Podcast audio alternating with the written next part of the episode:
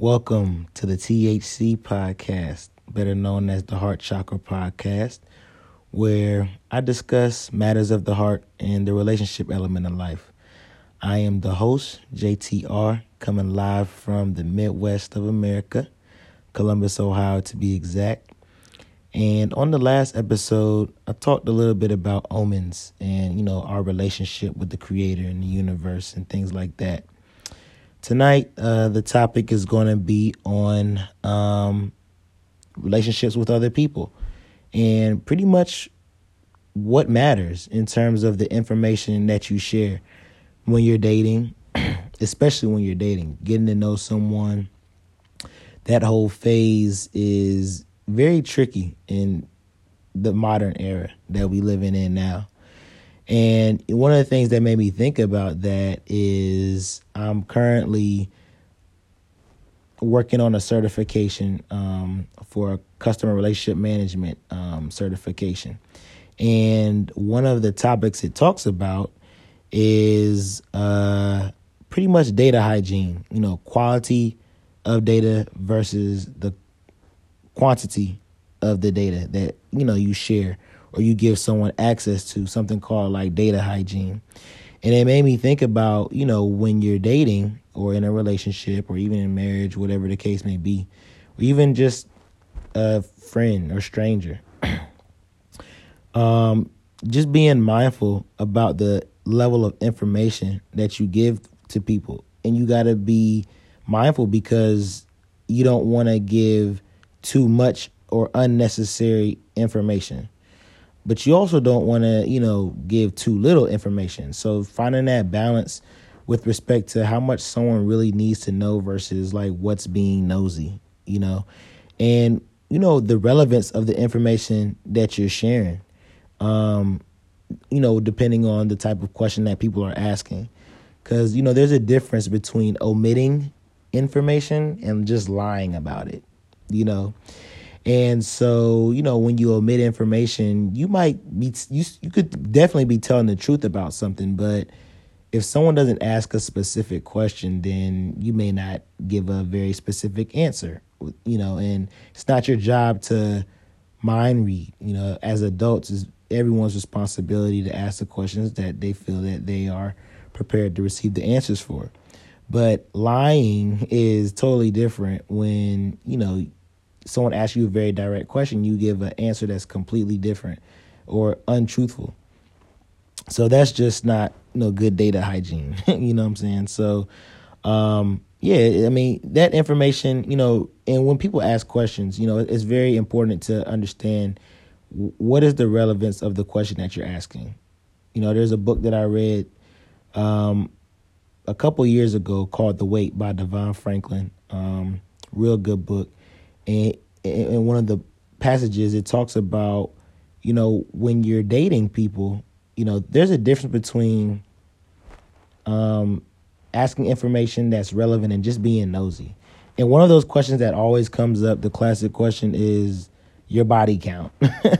Like what's your body count? You know uh and is that really relevant to know someone's sexual history?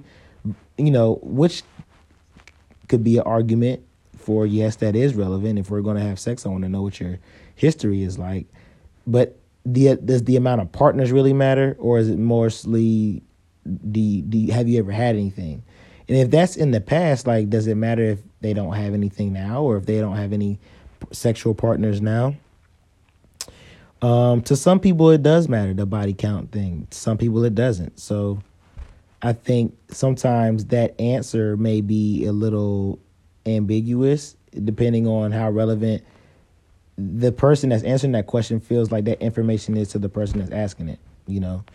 Um, also, just asking if people are having sex with anyone right now. Are they sexually active? You know, and what does that mean? Uh, does active mean within the last week, last 24 hours, last month, last year? You know, so just kind of knowing when to ask those questions if it's appropriate and being very specific because you could ask a very broad question like hey are you sexually active and someone can say no but that may mean something different compared to what active means to you So sometimes specificity matters. And I think one thing to keep in mind is like, does this information that I'm asking affect me personally? And the question that I'm asking is it going to bring us closer together or is it going to possibly make me more insecure or jealous or different things like that? You know, and uh, you know, the, I think the main important one of the most important things when you ask certain questions to people, whether it's in a romantic interest or to your homie or your friend or your family, is just about the relevance of the information that you're asking about and just making sure you're asking in a very direct way. Like, does it even really matter? Um, you know, and then also, you know, how do you measure the data that you get, the information that you get in terms of, okay, this person told me this today, and a week or a month or a year from now, that may change. So based upon the information they they got from that I, that I gained from them, how relevant is that? You know, as time passes, and how do you measure that? So yeah, that that was just some of the things that kind of came to mind that I've been thinking about within the last few weeks, last month or so, in terms of navigating the space of relationships with different people, both platonic and romantic, and the type of data or the type of information that I ask or that I give because if you give too much information that can make you very vulnerable and people can take that to their advantage and they cannot be as transparent with you. So you have to kind of keep that in mind as well. But also you don't want to give too little information because that makes you hard to read and people can lose interest if they feel like hey this person is real standoffish or guarded. So maybe I should be the same way with them. You know, so it's just all about balance and thinking about what's relevant and the way you explain information. You know, it should definitely be in a very clear way and not a confusing jumble of facts.